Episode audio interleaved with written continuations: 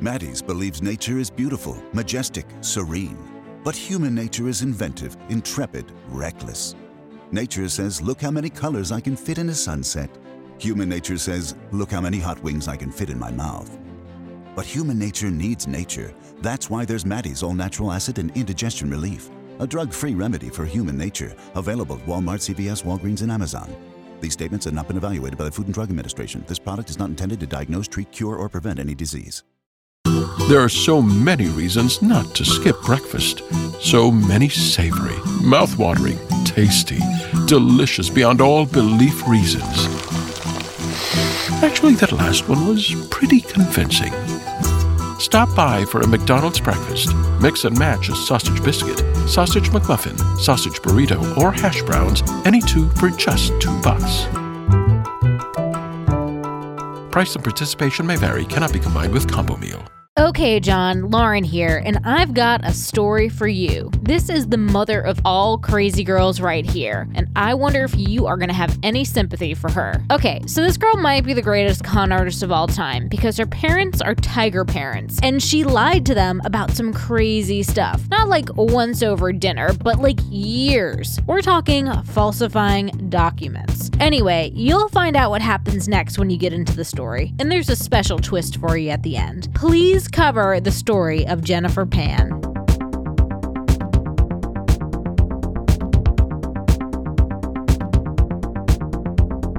Well, well, well! welcome back to another episode of Talk Murder to Me, folks. Thanks. You're welcome. How was everyone's uh, weekend? It was a nice weekend, actually. It was very relaxing. I'm glad. We took to the, the we took the dogs to the beach. We went to the bookstore on Saturday. We went to Vicious Biscuit. Oh, I, how Oh. I haven't been there in so long. The only other time we went was with uh, you, oh, yeah, yeah. and um, it was delicious. You know, there's one in Somerville now too. Is there? Mhm, next to Halls? Mhm. It was delish. Well, I had um a decent weekend and an even stranger morning. So, like, I never checked my mailboxes like at home. Not Mhm. like I have more than one. My one mailbox that I have, I don't check it usually because it's it's just spam, like progressive, you know, whatever yeah. stupid stuff. But I was leaving for work today, and something made me say, Jen, check your mailbox. I don't know why. So I did. And inside, there was a package. So I opened it, and there was no, like, Uh, like there was no no one I knew who said to, it was a name that I didn't recognize from someone in Michigan. And I was like, okay, that's weird. So I opened it, and inside was a package of the new Lady Gaga Oreos. Did we determine what flavor Lady Gaga Oreos are? They are vanilla hmm. Oreos. They're just food colored, but they're good. Anyway, Or do they taste different? uh, they're a little sweeter than like normal vanilla Oreos, hmm. but they're, you know, they're just regular vanilla cookies. I was like, oh my gosh, someone sent me these Oreos and I have no idea who this person is. And I literally went on like a rampage. I was like, oh my God, like, how did this person get my address? Because I don't know anyone in Michigan. So Where did this come from? yeah, exactly. I was concerned for a little bit that I had a stalker. So I like even made a video on TikTok that was like, what is going on like with these Oreos? Thank you so much to whoever sent them, but how did you find me?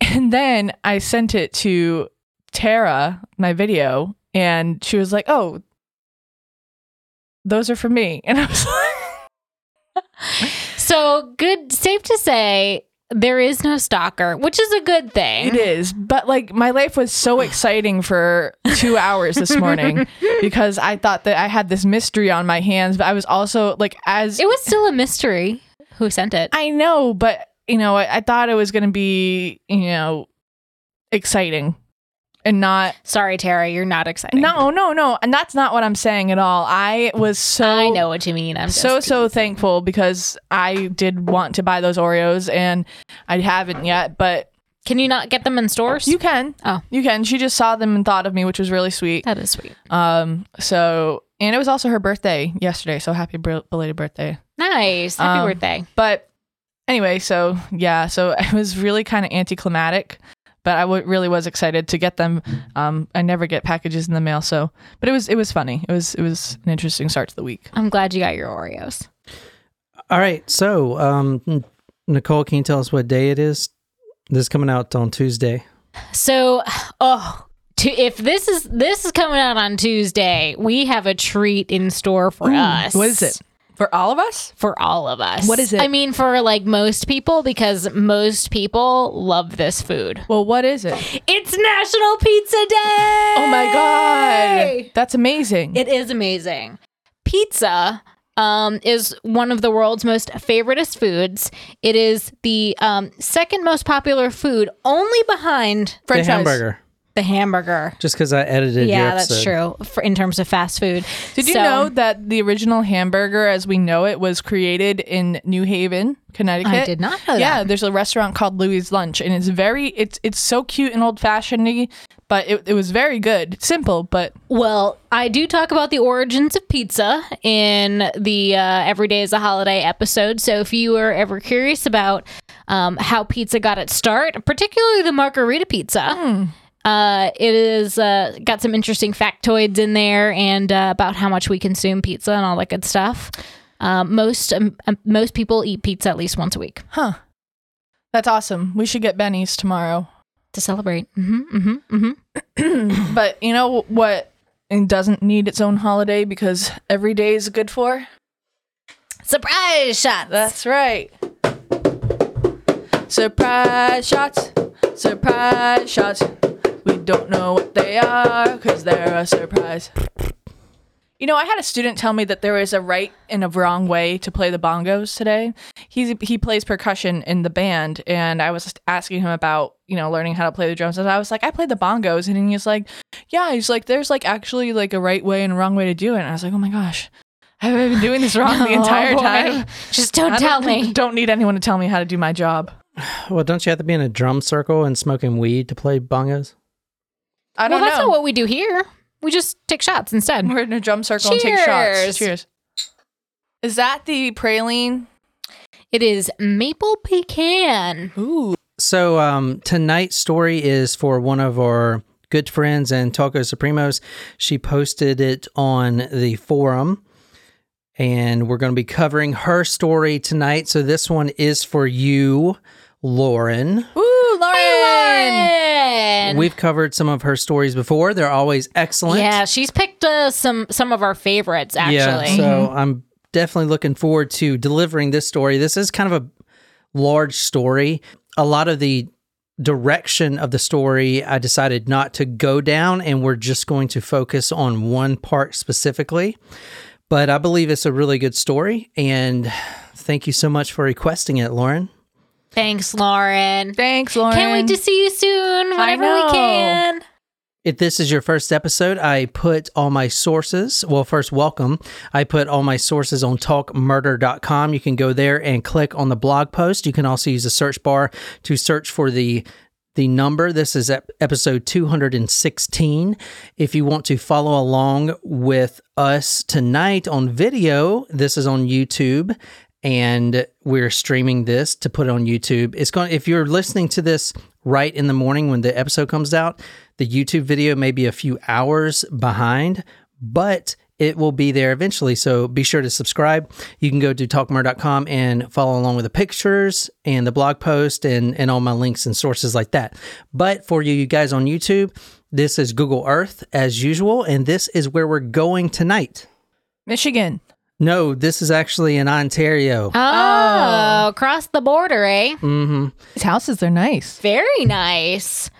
Yeah, so this is 238 Helen Avenue, that house right there you're looking at. Can you kind of describe the neighborhood, Nicole? It is a looks like a very nice neighborhood. The houses look pretty new. Like two car garage, three car garage. They look like big houses, Yeah. a little close together, mm. but very, very nice. 300 $400,000 houses or Yeah, something. like wow. At least. Yeah. I Even mean, down here. In, today's market, it's probably more like 500. Canadian dollars or Oh, I can't do I, I don't know. Our dollars. The uh, house that you're looking at is 238 Helen Avenue, Ontario. The house is no longer for sale. It is off market. Do you see that girl right there? Yep. Yes. That's the house. She's right in front of it. Oh, cool. Interesting. So is you- she a player in our story tonight, or is she No, just a I random don't person? know who that is. This was taken in 2018. So I don't know who that is, but you can kind of see the house It's pretty nice. Got a two go- two door garage, and the house is, like I said, off market. I think the state owns it. Hmm, interesting. So we're going to Monday, November 8th, 2010. This is the Jennifer Pan story. Has anybody heard of Jennifer Pan? No. No. This is the 911 call that came in around 10:30 p.m. It was a Monday night, November 8th, 2010. Nine one zero five. Help me, please. I need help. Where are you, ma'am? 238 Helen Avenue. I think we just go Ma'am, home. ma'am, I don't know ma'am. where my parents are. Ma'am, calm down. What's going on? Some people broke into our house Okay, and okay. they just showed all his money. Okay, I ma'am, hear my ma'am, yelling ma'am. downstairs. Okay, Please send ma'am, ma'am, where are you? Two three eight what? Avenue. Two three eight Avenue Road. Yes. Can you spell the, the street name for me, please? Dad. Do you hear that? Ma'am, ma'am, ma'am. Hello, on my dad. I'm okay. hello, Yes. ma'am. I need to know your address. Avenue Road. Can you please spell it for Avenue me? Road, 238 Avenue, 238 Helen Avenue. My dad just went outside oh screaming. Ma'am, can you spell the street address for me, please? H E L E N. Someone broke in and I heard shots like pops. I don't know what's happening. I'm tied upstairs. And I, I think my dad went outside and he's screaming. Okay, you're upstairs. You think someone's still in the house? I, I, I heard them leave. I don't know if they're still around. Okay, are you safe? And can you lock your door? Are you upstairs? I can't. I'm tied. My hands are tied. You're tied? I had my cell phone in my pocket. Someone invaded your home, ma'am? Yes, and You I heard gunshots? They had guns and they were holding me at gunpoint. Hmm. Wow. All right. God damn, I could never be a 911 operator. Whew, Yeah. talk about high stress. Yeah, no way. I could do it. She handled that like a boss, the operator. Yeah, Yeah. she did a. re- I mean, she did a really good job. But man, Well, there are a couple of questionable things about that call, so I'm interested to see what you have for us, John. Well, what- item number do one, she how if she was tied up, how could she? She said she had her phone in her pocket. Which if she was tied hands front or in her back, pocket, like I guess it's possible that she could access her phone. It depends Depends on where her phone was, How- and where, how her, ti- where her hands were tied. how tight the knots were Well, she tied. could have been like, "Hey Siri, somebody's breaking in." yeah, hey Siri, call nine No, one I'm just kidding. This is Well, this is 2010. too, yeah. Oh yeah. um. What else? Also, I, well, I wasn't sure if she when I got confused. I thought she was when they said is anyone there. I thought the operator was talking about the intruders, Yeah, and yeah, so she was like, "Hello, hello." So I was like, "Why is she calling was- attention to herself?" Same, same. No, so basically what happens it's 10:13 on the dot, 10:30 10:13 p.m. on a Monday night is October 8th, 2010, and three assailants break in. Now this is a nice neighborhood as you just mm-hmm, saw Mhm, very nice. in Ontario and inside the garage for instance is a Mercedes and a Lexus. Hmm. So this is you know most likely from first appearances a targeted robbery. You know for For money. For mon- for money. And then they were or yelling whatever's for in money. the house. Yeah. And then on the 911 call, she actually says they demanded money. And then she says, My dad, I just heard my dad run outside. You can actually hear him screaming. Yeah. And then on the 911 call, and then he runs outside of the house. After that, you can hear the first responders get there and go find her upstairs. So, anything else about that call? Um, I mean, I guess like it were the assailants still with dad at that point when he's screaming? Oh, no, they, or- they left. So I'm wondering That's what's what I couldn't tell either. Good One, one of out. them, one of the assailants said, "quote We've been here too long," and they left. So But was dad tied up? Well, I'm gonna no, let you get Dad to the- wasn't. All right, so this, so the photo you're looking at right now, if you want to describe this couple the best you can, what what uh nationality do you think this couple is? Hmm. I'm really bad at this. Maybe You're going to sound really racist, whatever you say, if it's wrong. They are Asian. what kind of Asian? I was gonna say maybe Filipino. Mm, no, I think they look Chinese. I'm being serious. The p- si- People in different cultures in Asia have different shaped faces. This is true. they all I look the know. same. And Asian people would say all Americans look the same. So I don't yeah, know that's true. I, all white people look the All white same. people look the all same. black people look the same. Everyone looks the same. That you're not. your They look all the same to me. I'm just saying. They do. There are some some distinct There distinct are. differences. If you if yeah, you, like those basketball players that are like seven feet tall. well, maybe. Yao is was a He was great Chinese. player. I'm sure. Okay, anyway, this is a Vietnamese couple. Oh, Vietnamese. They both grew up in Vietnam.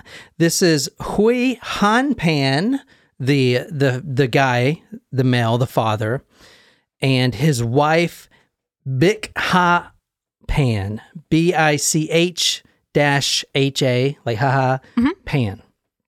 They have a daughter, Jennifer Pan, which was the 911 caller, and a mm-hmm. son who was at university. He was in Okay. McMaster's University studying an engineering degree, so he hmm. wasn't at the house. Now, this couple right here, they are, like I said, they're from Vietnam.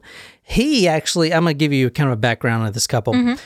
Han grew up in Vietnam. He attended college for tool and die and diesel mechanics. And this couple, both individuals were known as boat people. There's a real term that defines the Vietnamese and Asian asylum seekers that moved to Canada. This is after the Vietnam War and the fall of Saigon Gotcha. they okay. take mm-hmm. asylum in Canada and they move over here around 1975. Got it. Okay. So they come over here to seek a new life. So with the wife, the same story.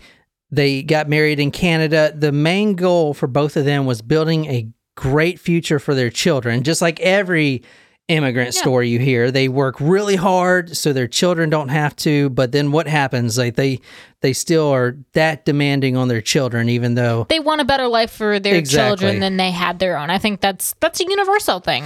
Reg- whether, Yeah. Perhaps a little bit more so if you're coming to another country.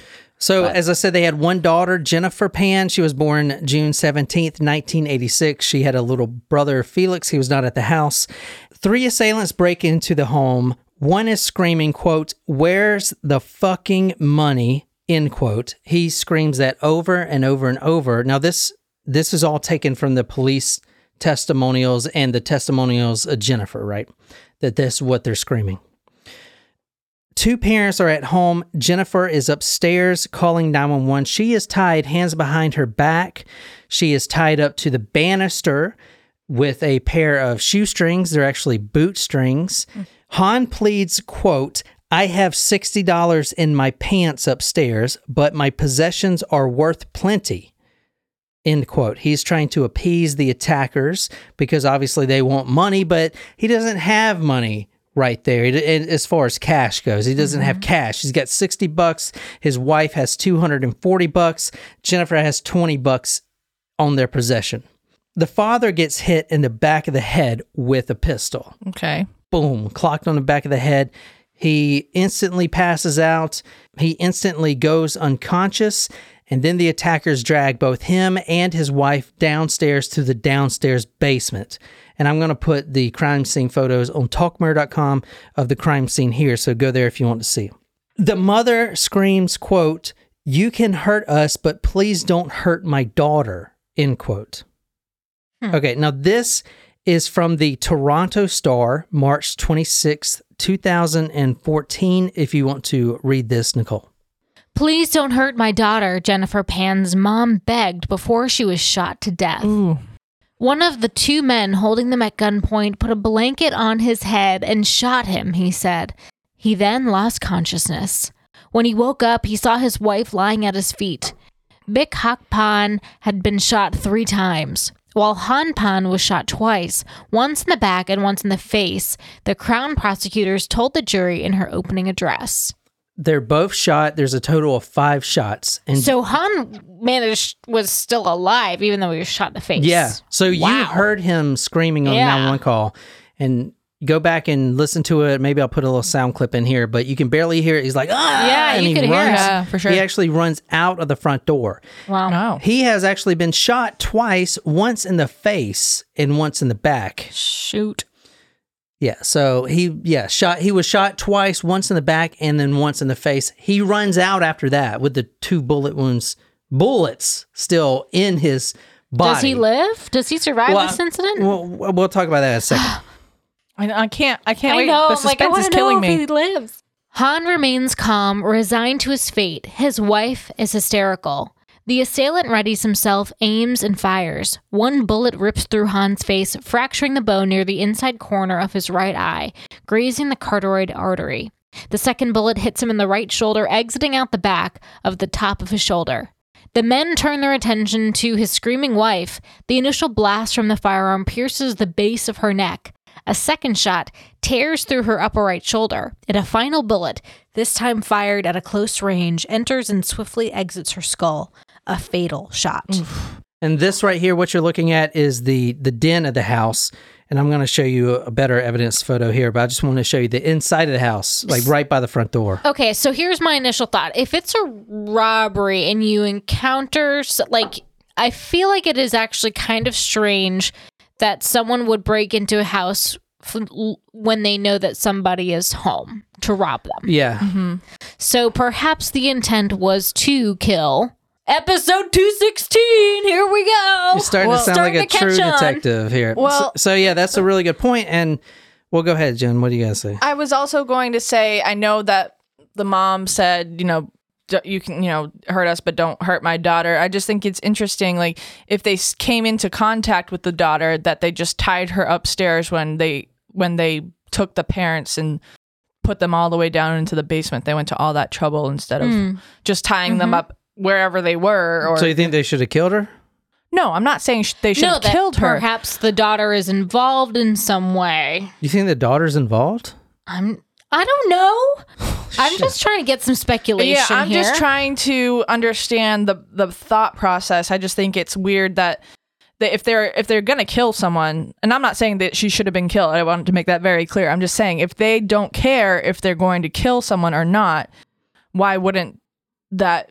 It's a lot of work for the what they for what they did Yeah. instead of just for the outcome. yeah. If they're gonna kill everybody anyway. So the primary detectives in this case brought up some of the same similar points for a robbery.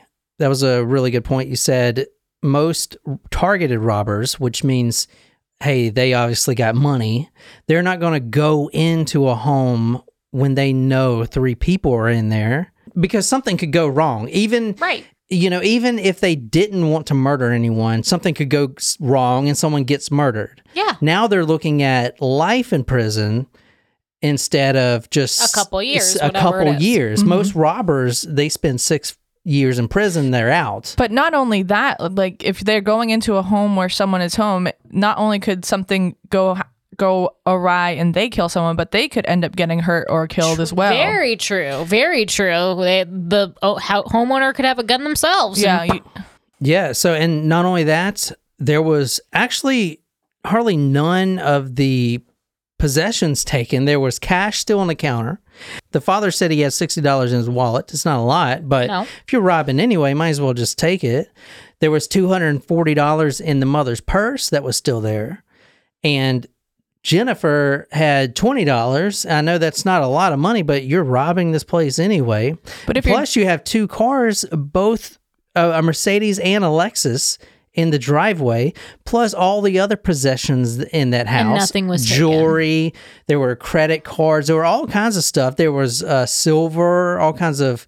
I mean, if you're a if you're going to rob that place, if if you're on that show um, where you take the you're at the supermarket and you push the buggy in, supermarket sweep. yeah, and then you have like sixty seconds. Yeah. If you're at this house, you could fill that buggy up with stuff to to freaking steal. I'll tell you that right now. Also, if and they didn't take anything. If they're just going for cash, even if they're not going for possessions, three hundred dollars in change is not worth again what they what they did. Yeah, and there's probably a lot of houses on that street that were vacant that night or empty that night. And I feel like three robbers, they would do a little bit of homework Just And- to see if anyone's home. Like, that's not that, Yeah. you know? But also, it, I mean, it's a nice neighbor neighborhood, so they could have split up and each hit a separate Like a Home as well. Alone situation. Yeah, What was that show we were watching? It was like the real how Home Alone really would have went, and and Oh. what what's his name Murph or whatever the guy's name is one of the robbers. It was. American Dad. Murph. yeah, so Murph goes up there and uh, Macaulay Culkin is like, "You're not gonna get me." And then he's about to do one of his stunts, and then that Murphy just pulls out a pistol and shoots him in the forehead. that's terrible. it's like this is the real story. But I mean, it's true. not not inaccurate. So So here is the murder weapon used. It's not the actual one in evidence because that photo is not available, but this is a 38 revolver special. Do you want to look at that? It's a uh, basically a cowboy gun to y'all females, right? hold on loosely. Y'all call them special? cowboy guns. I didn't realize that 38 special was after a gun, but I guess that makes sense. This photo right here is of the father. That's him getting Oh. taken out of the crime Oh, scene. I hope he Remember, he got shot twice. Yeah. What you're seeing now is the murder scene. This is where it happened. This is in the basement. So, as I said, the robbers took both the mother and father downstairs to the basement. I'm calling it the daughter's involved. Now, the mother was on that blanket right there. So, the, the blanket you're seeing there, that blue blanket, you see it right by a, uh leather couch. It's kind of like a little uh, den area in the basement. And there's blood splattered all over the couch, which you're seeing there. You're also seeing blood splatter all over the floor. It looks like a, a massacre in here. The mother's body was lying on that blue blanket and you see where the shots were. You see the evidence tags. Those were the three shots. That's where the bullets ended up. The mother, Bich Ha Pan- Pan, was face down in front of the sectional leather couch. She was wearing green, silky Winnie the Pooh PJs. She was soaking her feet before the intruders came, and that because the the first responders noticed that her feet were soaking wet, so that's why her feet were still wet. And the investigator of this case, Mike Stesko, this is what he says when he comes to this crime scene. There was a lot of blood. It was real dark, sort of thick colored blood. It wasn't like the trail we followed down, light sort of splatter. It was thicker. It was by her head, and then she had a blue towel over her head. Now, this is the daughter. She was the one that called 911. This is Jennifer Pan. She was upstairs tied to the top floor banister. She had a cell phone in her pocket. She was her hands were tied up behind her back with a bootlace. She had no bruises, and I'd like to say there was no DNA evidence in the house or whatsoever. The, all the assailants were using gloves, and you know they kind of they didn't lose any hair or whatever. There's there's and nothing found. how old was she? Well, she's my age. She's 34.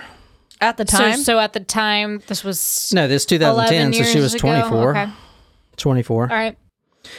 And she she actually had no bruises on her at all. not even from like any ligature marks where she was tied up.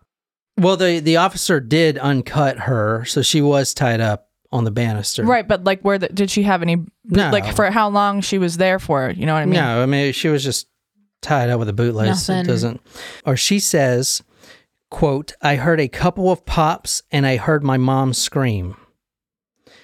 And then I heard a couple more pops. Now, she gave an initial description of the three men. One was smaller than the other two, and one had dreadlocks. Now, she did give a more detailed description here in a second, and I'm going to share that with you. But this is where she was in the house. What you're looking at now is the banister with the boot string tied up there. And you see, so her hands were behind her back, tied up on the banister. I just feel like that's such a strange place to tie someone up.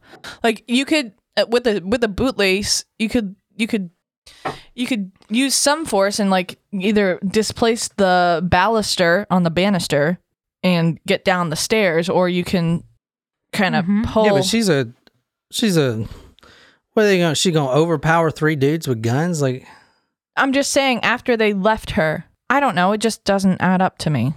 All right, here's her telling police about the night.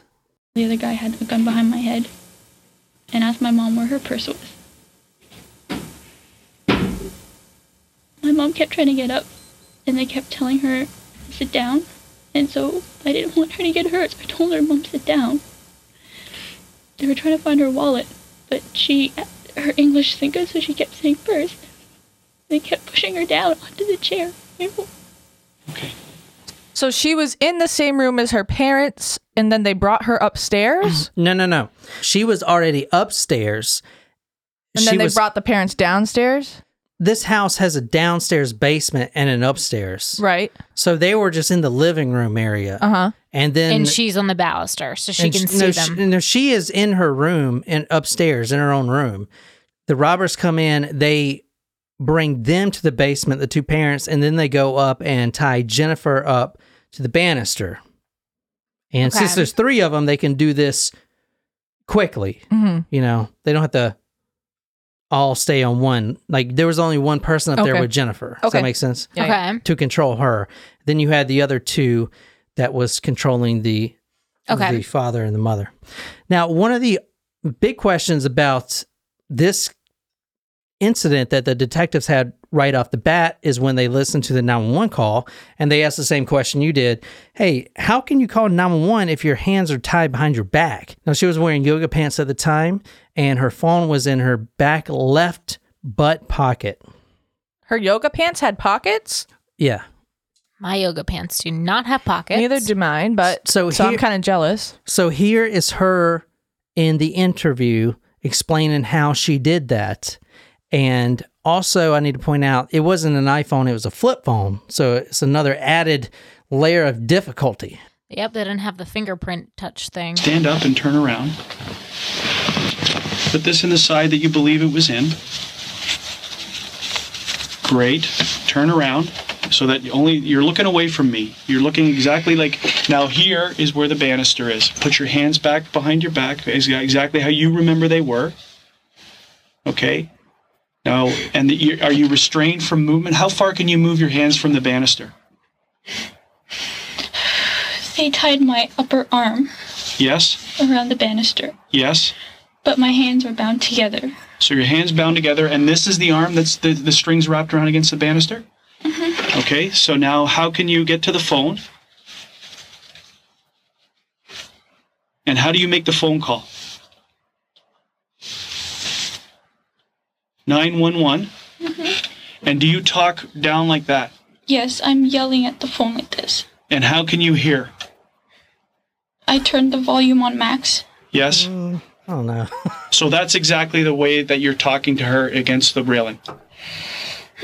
Okay, that's good enough. Sit down. That's so good enough. The, Sit down. The hard the hard part is when she said so it was harsh. tied on her upper arm.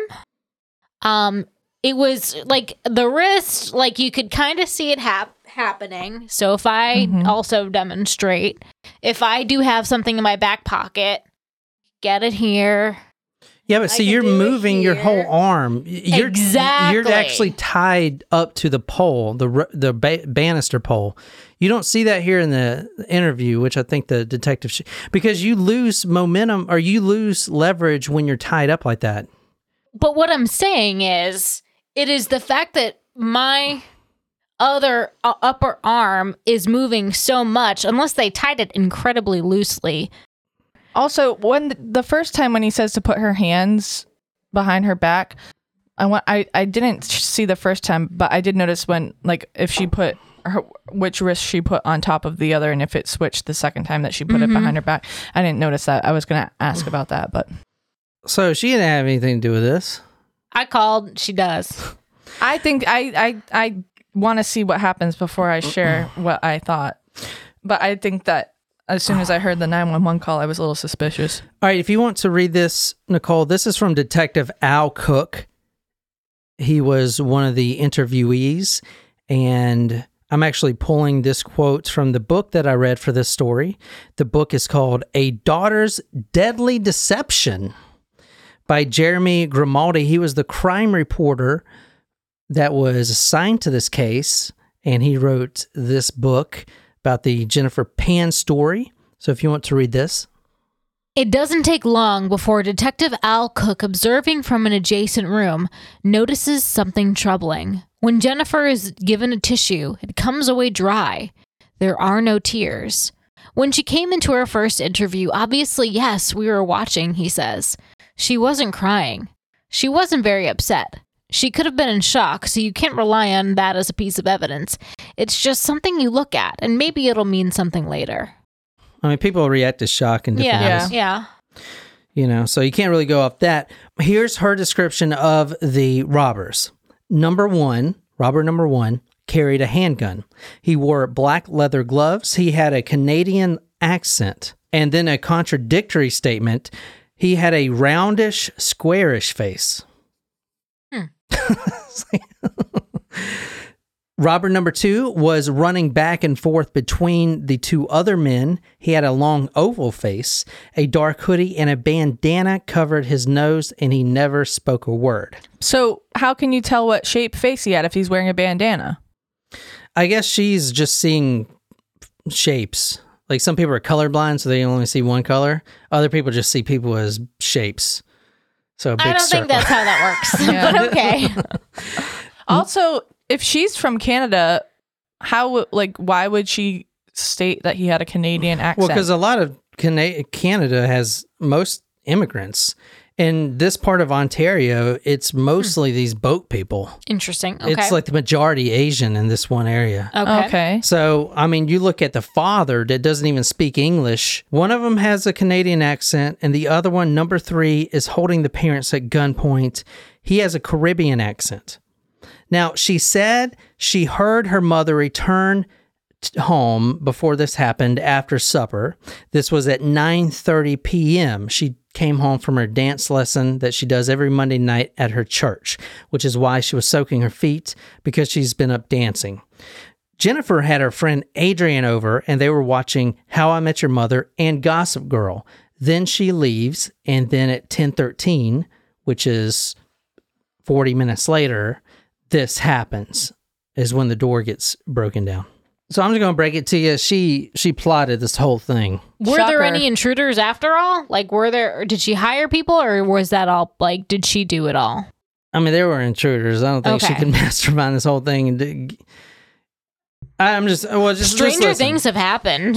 Well, yeah, that's a good point. There's CCTV video out there. I put it on talkmurder.com. It's not CCTV. It's like a home security system mm-hmm. that captures the three robbers running in. They- Okay, it also so captures their real. car, their Acura, yeah, parked down the But street. hired by her or something. or I don't know. Just let me get in the story. So this is the detective interviewing her. Now, the entire interview with now this covers multiple days that she came in is 10 hours long.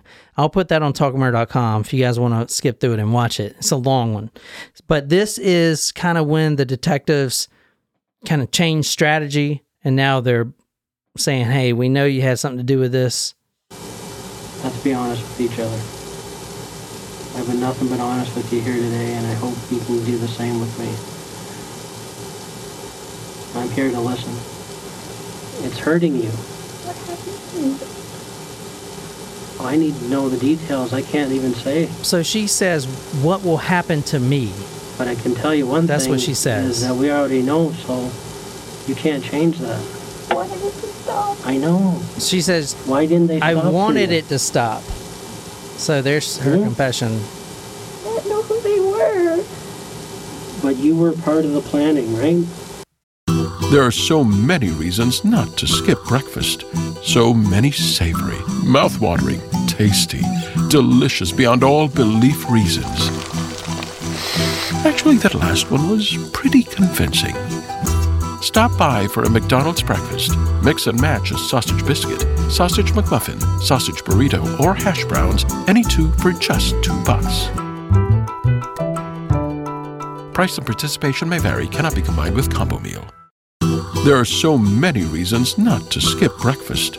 So many savory, mouth-watering, tasty, delicious beyond all belief reasons. Actually, that last one was pretty convincing. Stop by for a McDonald's breakfast. Mix and match a sausage biscuit, sausage McMuffin, sausage burrito, or hash browns, any two for just two bucks. Price and participation may vary, cannot be combined with combo meal. All right, so a little bit about Canadian law, the detectives can't actually answer that question when a suspect doesn't confess but says, What will happen to me if I said I did it? They can't do that. That's why you heard the detective redirecting it, saying, I don't know, but we have to do this first. You have to confess first. They got to get the confession. They can't make promises and stuff like that because that has gotten a lot of investigator detectives Makes in trouble. sense. This photo right here is Jennifer Pan and her brother Felix. This is at the mom's funeral. Now, the detectives followed her incognitus to see if she how she would react and she was crying but there's no tears they kept bringing that up no tears so do you guys know what tiger parenting is Tiger Mom. Wasn't that a whole thing Yeah. for a while? Yeah. All right so what is tiger parenting Um, it's not like super intense, like hardcore, do better type parenting, like So- tough love. The uh, the term tiger parenting was actually coined in 2011 by a Yale law professor, Amy Chua, in her best-selling memoir Battle Hymn of the Tiger Mother. Tiger parenting is a form of strict or demanding parenting. Tiger parents push and pressure their children to attain high levels of academic achievement or success in high status extracurricular activities such as music using authoritarian parenting methods. The two principal rules, according to the battle hymn of the Tiger Mother, go something like this Schoolwork always comes first. Children must always be two years ahead of their classmates in math. They should never be complimented in public. Parents must hmm. always take the side of the teacher or coaches above their children.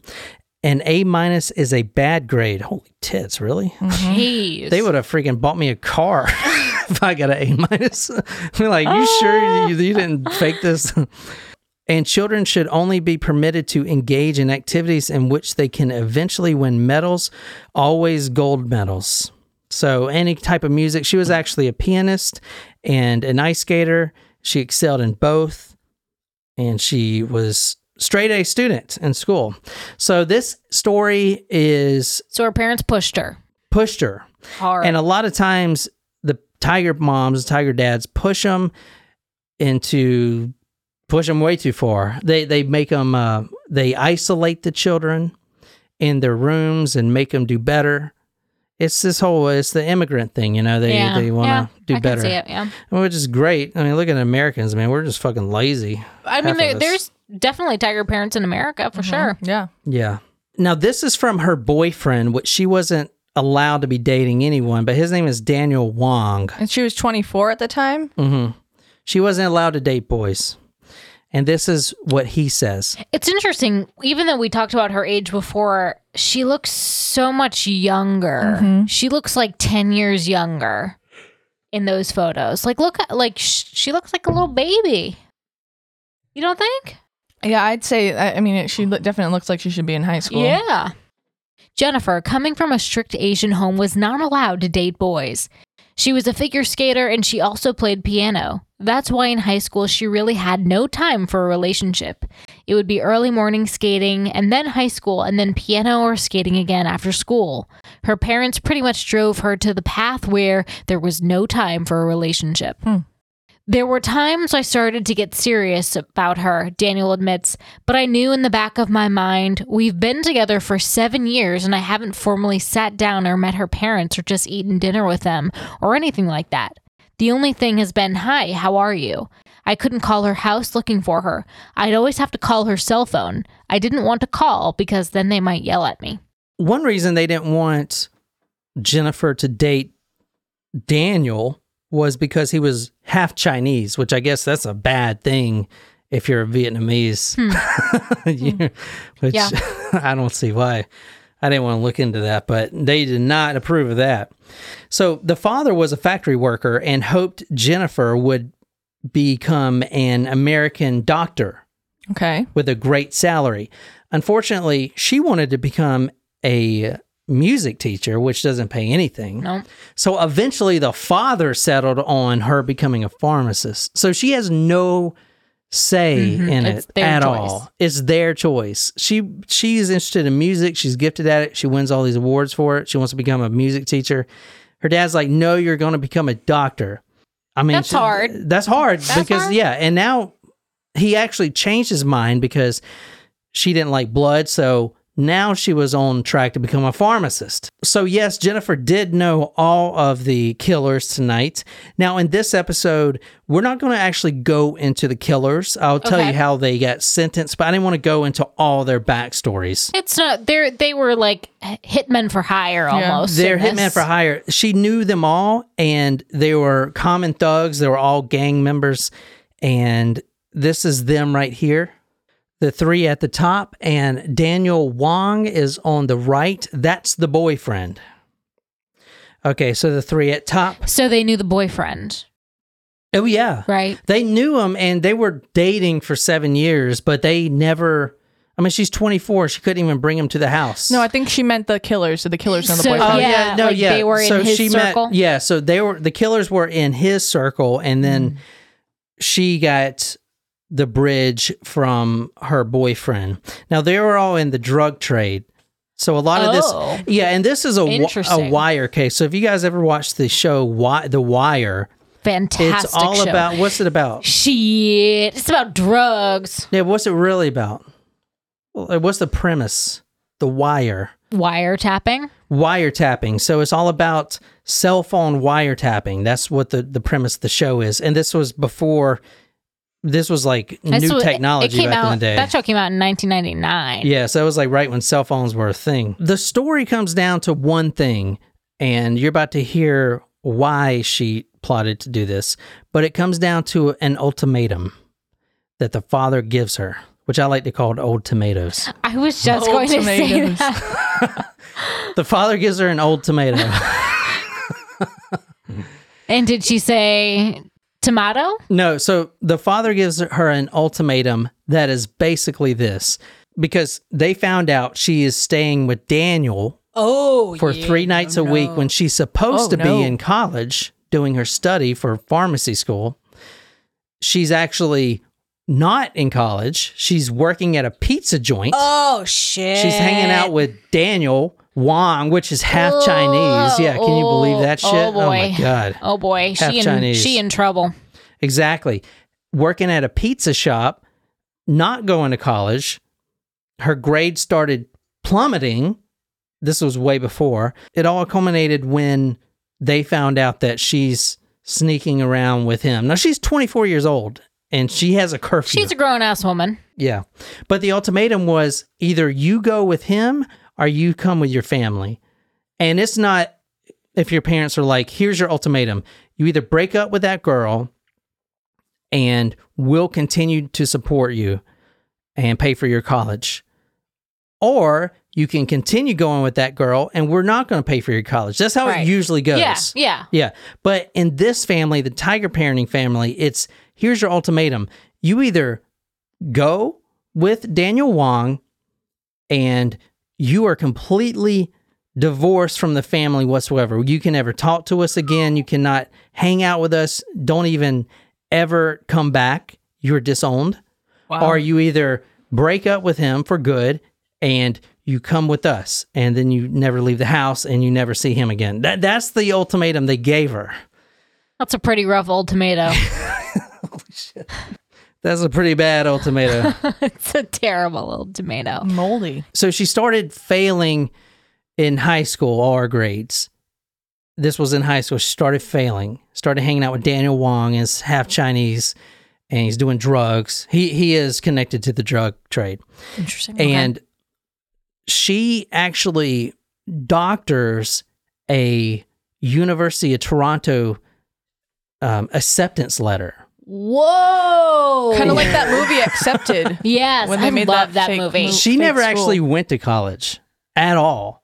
Okay, now she her she family. had that charade going for that yeah, long. for years. So she was living with her family, Holy and tits. the way she was living with Daniel three nights a week is she told her parents, and they were they believed it that she was staying with a friend at university, so she didn't have to drive all the way home three nights a week. So wait a minute. So and she was actually staying at Daniel's house, not going to college, and working at a pizza joint. So I'm assuming if her parents were supporting her under the assumption that she was in college, they were still giving her money, yeah. yeah. Where is all that money going? Would they did they send the University of Toronto like a check, or did they give it to her to pay? They Like, may have given it to her. I mean, uh, Or- or uh, she she probably could have come easily come up with a reason why it should go. They should just write it to her, and Yeah. then she takes care of it or something. Okay, not all right. You guys don't understand. It wasn't just the university that she's saying she's go. Oh yeah, classes are good. She actually bought textbooks and would sit at home and highlight in them. Pretend that she's studying. She would have conversations at the dinner table about her professors, which were all fake, right? She didn't have professors because she wasn't in college. She was a pizza She's girl. She's just making it all up.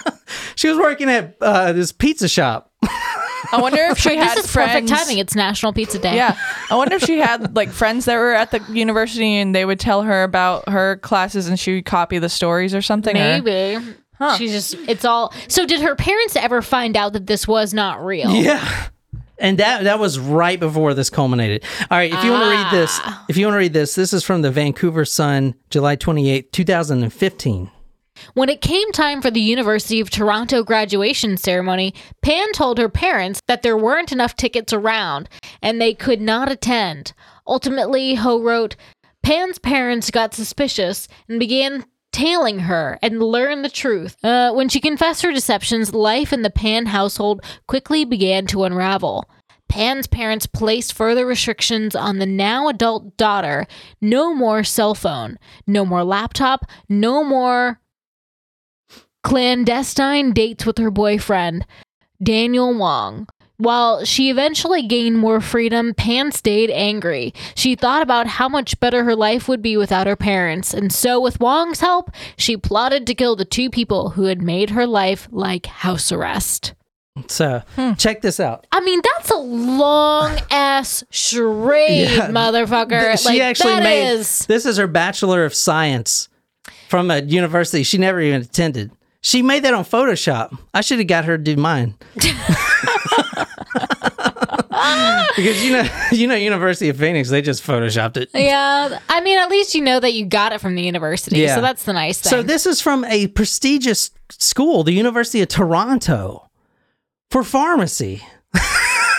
I mean, I mean, Bachelor so- of Science in Pharmacy. Okay, but really think about this. Like, she, she had even- this charade for since she was in high school, falsifying falsifying her grades, her acceptance letter, college, her oh, entire no, no. college, let, let me step it up one one. and graduation. That is at least a five year charade. let, let me let me step it up one more for thing. pharmacy. Well, let me step it up one more level for you. So this is her diploma from University of Toronto. She actually never graduated high school. What? no. She was fa- at like her junior and senior year, her grades plummeted. So she was faking her report cards. So, So did that she, A she minus- attend to graduation? Those A minuses were really D's and F's, and then she dropped out. she didn't attend her graduation. At her uh, ceremony here, you heard, I mean, how are you going to fake? How are you going to fake graduating from university? Well, all the seats were sold out. That's what she tells her parents. And then my favorite, well, can we see the pictures? Oh, no, there are pictures, but my friend had to go back to, to China and she has them on her camera. so I didn't get them before she left. but how about high school though? How did she get out I know, of that? right? I don't know. I guess they just didn't go to the graduation because she didn't. She didn't graduate. She never graduated high school. Wow. And then she started moving in with Wong. So she was faking this whole charade. This is oh, crazy. Yeah, no. That's a that is a long game, man. I You can't keep that up. You cannot keep that up with your parents. Yeah, mad respect. Holy shit. No. That's where I was going with that, but To okay. think the only thing that like I've hidden from my parents is the fact that I had a party one time when they were gone. Like I never did that. like and it was even after high school. It was it was in college. And then my sister was like trying to hold it over my head for the longest time, but. But yeah. No, this is it, man. I mean, that's all photoshopped. Crazy. Wow. And by party, I meant there were five people. That's tiger parenting, man. I don't blame like I don't blame that shit on tiger parenting though. Like she's the one who f- Yeah, failed out of school. So in the book, the book, um, there are a lot of reporters in the in the trial, and the book was talking about they also had tiger parents, and so I remember the author was saying, uh, one of the reporters, a s- successful reporter, same thing, Asian uh, boat boat Mhm. people parents. She came out of the courtroom and she said, "That's nothing. You should have seen what my dad did to me." So well, I mean, saying. it's like I, I mean, she she was basically a lot of the trial was her in isolation. I get you know. that that it, is hard and there's helicopter parents and whatever and and I know that like when the whole tiger parenting phrase came out like that was a big you know Yeah. ooh everyone had like horror stories about their mm-hmm. parents Yeah. but you know at the end of the day like your parents are pushing you they're pushing you to do better and to reach for something that you otherwise maybe wouldn't and like i get that it's a lot i'm not I'm not saying like you should do all the things that they did and choose her career for her there's I mean, a went- balance well, it's I think it's same in Canada, but seven years for pharmacy school. uh, i think you're missing the point of what it is that i'm saying No, I'm saying she was doing this well in high school. She was changing her grades. She never graduated, but then after that's another seven years. right she was planning on doing that charade for that long Yeah. Sorry, I was. But what I, what I'm saying is, like, at the end of the day, like, I- I don't think it's wrong for a parent to push a child to get good grades Oh, and to don't know. good things. I don't, have know. Kids. If I have kids, I don't know where they are or who they're they are. Well, that's good. Hopefully, they don't come knocking on our door. and and which which is great because that means I'm not a tiger parent because I just don't know if they're even out there. Yeah, that's a different thing altogether. But I'm more of a absentee parent. All right, if you want to read this, this is from her. This is her own quote. The choice was living out on my own with Daniel or staying at home with my parents, she says. Living like that was okay. It wasn't the best feeling in the world because I always felt trapped. But it's what I chose to be with my family. Family always comes first. So Until she- you decide to murder them. I know. So she did choose her family, but But she really didn't. She chose that as a part of the charade. oh, I forgot to mention the dad's alive. Oh, good. Yeah, so Good. yeah, I probably should have mentioned that. The dad actually survived, which she didn't count on because that threw a whole wrench in the plan. Do you remember the 911 call where he runs out of the house? Mm-hmm. What kind of father runs out of the house without their daughter? So the father It's odd. testified in court that she could, because he was supposed to be dead, he could actually hear upstairs the daughter being buddy buddy and friendly with the the one of the robbers. Oh. He could hear the whole thing the whole time. Oh, And the mother, the mother was actually just collateral damage because the mother really wasn't a tiger parent. She was the one always sticking up for Jennifer, always uh-huh. telling the dad, "You're go, you're too hard on her. Just let her see this guy." So what's really fucked up is that the mother that she would plan to kill the mother in all this, but she really wanted to kill both of them.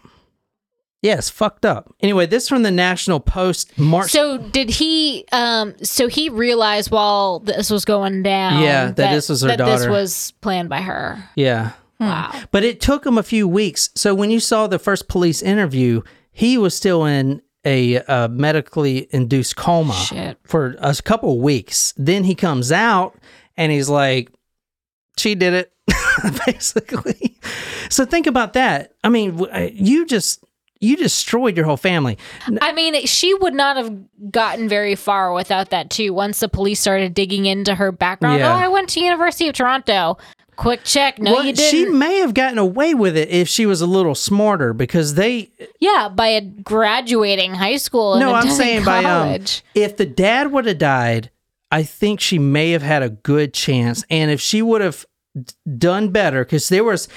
I, I can't remember the exact number, but I believe there was over a million text through through all these drug dealers and, and everything that were intercepted by these A detectives. It, it was a uh, maybe it was a million bytes of data or whatever. Oh. It was a large quantity of text messages, and these are all from burner phones. So the the whole book is like watching The Wire. They take you through how they're trying to trace and link up these gang members because they don't have the gang members. The the guys you saw, the killers, they don't use their real names anywhere you know, and they're always using burner phones. So she was texting all these random numbers on her other phone, which was her iPhone, because she was only allowed to have a, a flip phone, which she called 911 on. But her iPhone, if she would have destroyed, well, she destroyed the SIM card, but she didn't realize those text messages are saved in whatever hosting, you know, AT&T Cloud. or Verizon or whatever. But if they couldn't have got those messages, I believe she would have got walk free. And, and I'm going to show yeah. you why right Uh, here. maybe, yeah. But let, let me talk about another motive. So she's going to kill her parents and then what? Like just go be a pizza girl all of her life? Well, She she, gets the probably money. Yeah. So there you go. And this is from the National Post, March 26, 2014. You have to wait until I'm dead. At the time of the attack, after decades of hard work in the auto parts industry, the couple had paid off their Markham house, managed some decent savings. They were, with the house and life insurance worth close to $1 million, raised Jennifer and her younger brother Felix, and were putting them both through university. Hmm. Each sibling would have gotten 500 grand. Now, Felix, the brother, didn't even know about the life insurance policy, but she did because she has to pay off these killers. This is a contract hit. The kill was for $10,000. That was the Not agreed price of the hit. Both parents, $5,000 a head. That was their price to kill her both parents and then make it look like a suicide. That was the hit. Now, this, do you think this story is crazy? And it is, but there's a twist. So she sits in prison for three years and then she goes to trial. Wait, I have a question. What? So they were supposed to make it look like a suicide. So if if the No, no, death- it's supposed to make it look like a murder, a robbery. oh, sorry, I thought you said suicide. No, they're supposed to make it look like a robbery. Oh. But so if they would have actually made it look like a robbery and stole stuff, Yeah. you know, money or whatever. Yeah, Yeah. they didn't steal anything. Not, not only that, if she would have, you know, destroyed the phone, and if he didn't die, because the detective, or if he did die. if he did die, because when the detectives were interviewing him, the whole time she, you know, now knows that her father is going to be talking here in two weeks, Mm-hmm. and she actually asked the detective, or she said, um, "Do you have to interview? Are you going to interview him as well?" Type of thing. Don't tell my parents. anyway, I wonder if she had them do this when she was not home, if that would have helped her. This is kind of the twist that really drives this case crazy. She sits in prison. Now she never really admits to anything. I mean, she she does. If you watch the interview, it's just kind of you know She toes it. She, yeah, she toes the line a lot.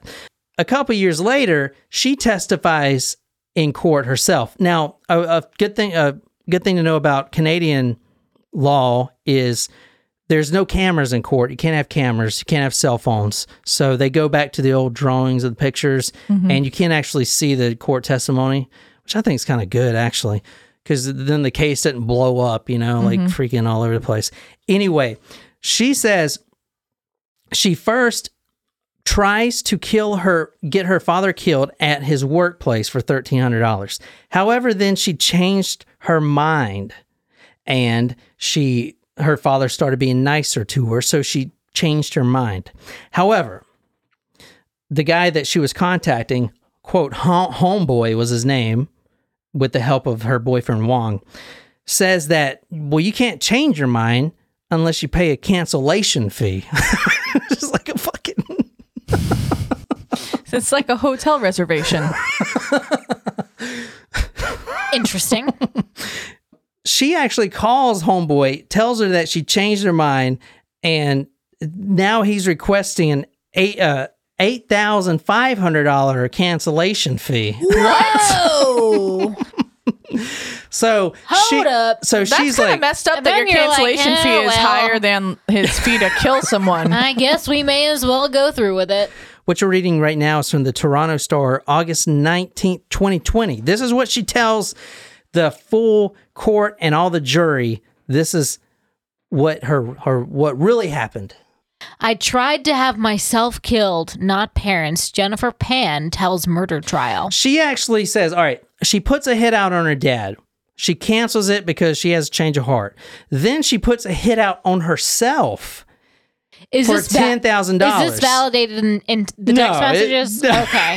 the text I was about to say because I smell some bullshit the on that text messages is the nail in the coffin. That really, I mean, they're like, no, this didn't happen. But I mean, if there wasn't the text messages, because it's a really bold move That's- of her, and For someone who, you know, didn't go to the, all the schooling that she said she did, that is pretty smart. It is really smart. And I thought of that too. She gets in front of the jury, which has never heard of this. They didn't know she was going to do this. And she gives this long testimony, I mean, hours about her whole plan. She wanted to kill her dad, Tiger Parents, because he was too hard on her. But then he, she changed her mind, and then these cancellation fees. Then she's like, you know what? I'll just put the hit out on myself so I don't have to pay the cancellation fees and you know I hate myself anyway. I might as well die. Anyway, before the hit took place, she actually attempted to cancel that on herself, but then the robbers came in and they didn't get the uh, the change of change. They didn't get her text They, message. they didn't get that memo. Oh, we got to kill you now, kind of shit. She must have run out of data on those text messages. Because she actually signaled them with the light. You can see that on the security camera. The the light signals, which is kind of eerie. Her bedroom light signals. So she actually says that the hit was for herself, but they came in. She tried to cancel it, but couldn't pay the cancellation fee. and That's the dumbest shit I think I've ever heard yeah, in my but entire it was life. actually pretty smart to say that though. And she said the reason she lied in the interview to begin with is because she was scared and yada yada yada and all this stuff. But I mean, it was a it was a pretty a pretty uh, powerful thing to do. I've never heard of anyone do that before.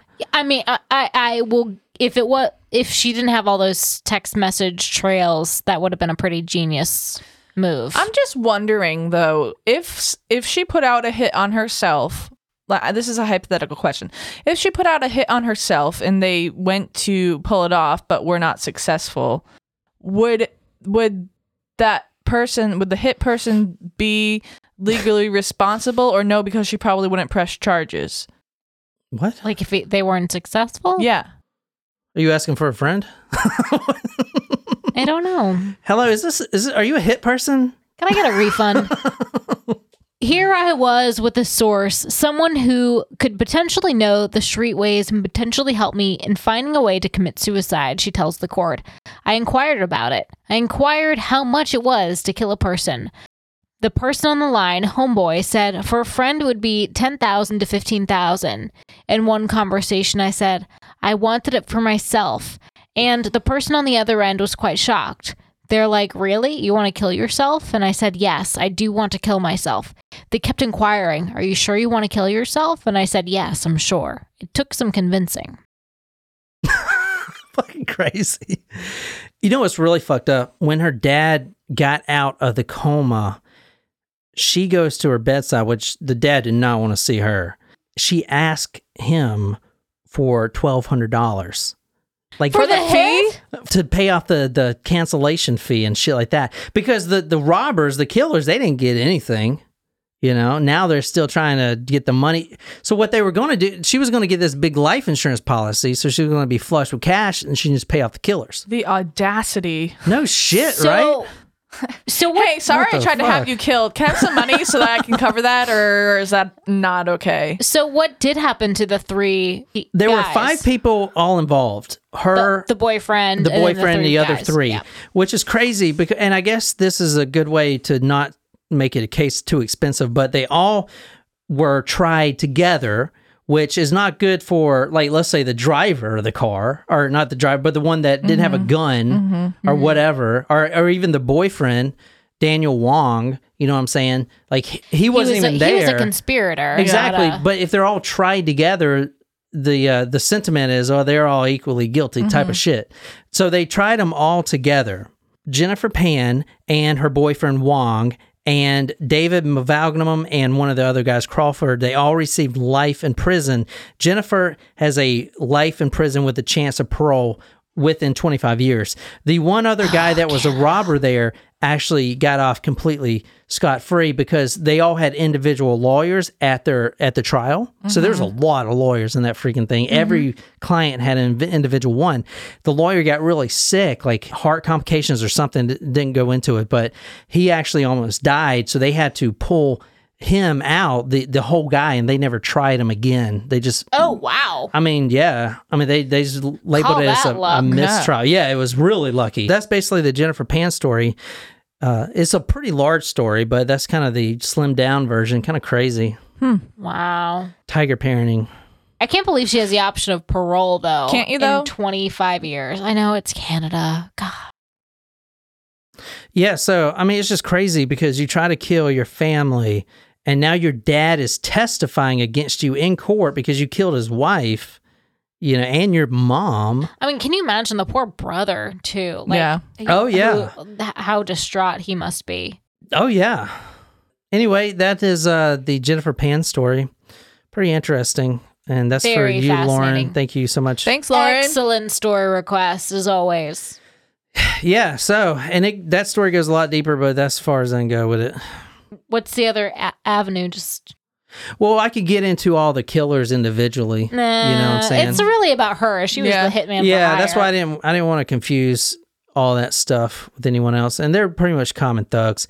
The book does go into some detail about their home life and each one of them. It gets really confusing because there's a lot of players. Was the mm-hmm. book good? Would you recommend it? It looked like it was a, an award-winning. book. Yeah, it was really good. I did like it. It was like I said, a little long.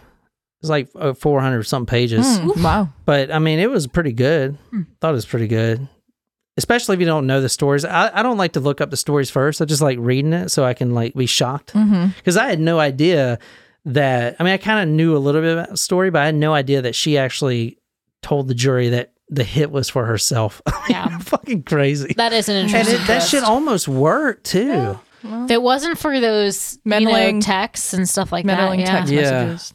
Yeah. And I mean, the detectives, kudos on them because if it wasn't for those texts, I think it would have went a lot differently.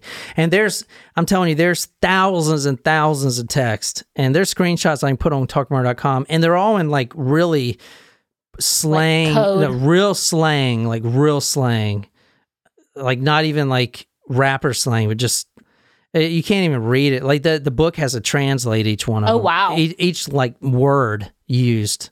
It's like real slang. Uh, do you think they're they were purposely? yeah, they're purposely in code? doing it. Yeah, doing that on purpose. You know. Wow. But uh, anyway, so that is the story of Jennifer Pan. I hope you guys like that. Um, that's for Lauren. She requested it on our forum, talkmurder.com slash join if you'd like to support us. And I see Jen requested some stories on there too, some uh, Casey Anthony stories. I've been putting a lot of stories on there. I'm requesting. I saw them. I want to do that one hitchhiker guy. Remember the homeless hitchhiker? Yes. I want to do that story. Do it. I think he killed somebody, didn't he? With an axe? I don't know. Anyway, Maybe it was the hitchhiker that my mom saw, the ghost. yeah. anyway, that is the story, and I hope you guys enjoyed it. If you haven't yet, subscribe on any podcast platform. We're also on YouTube, and you can find us on there. Be sure to subscribe. And my name is John, and until next time, good night, you lovely, lovely people.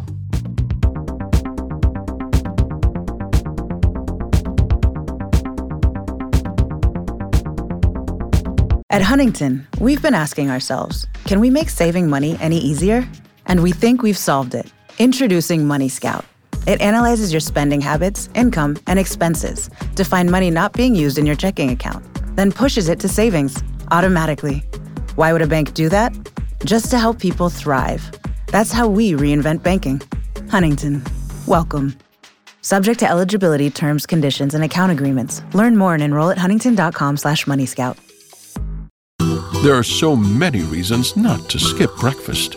So many savory, mouth-watering, tasty, delicious beyond all belief reasons. Actually, that last one was pretty convincing. Stop by for a McDonald's breakfast. Mix and match a sausage biscuit, sausage McMuffin, sausage burrito, or hash browns, any two for just two bucks. Price and participation may vary, cannot be combined with combo meal.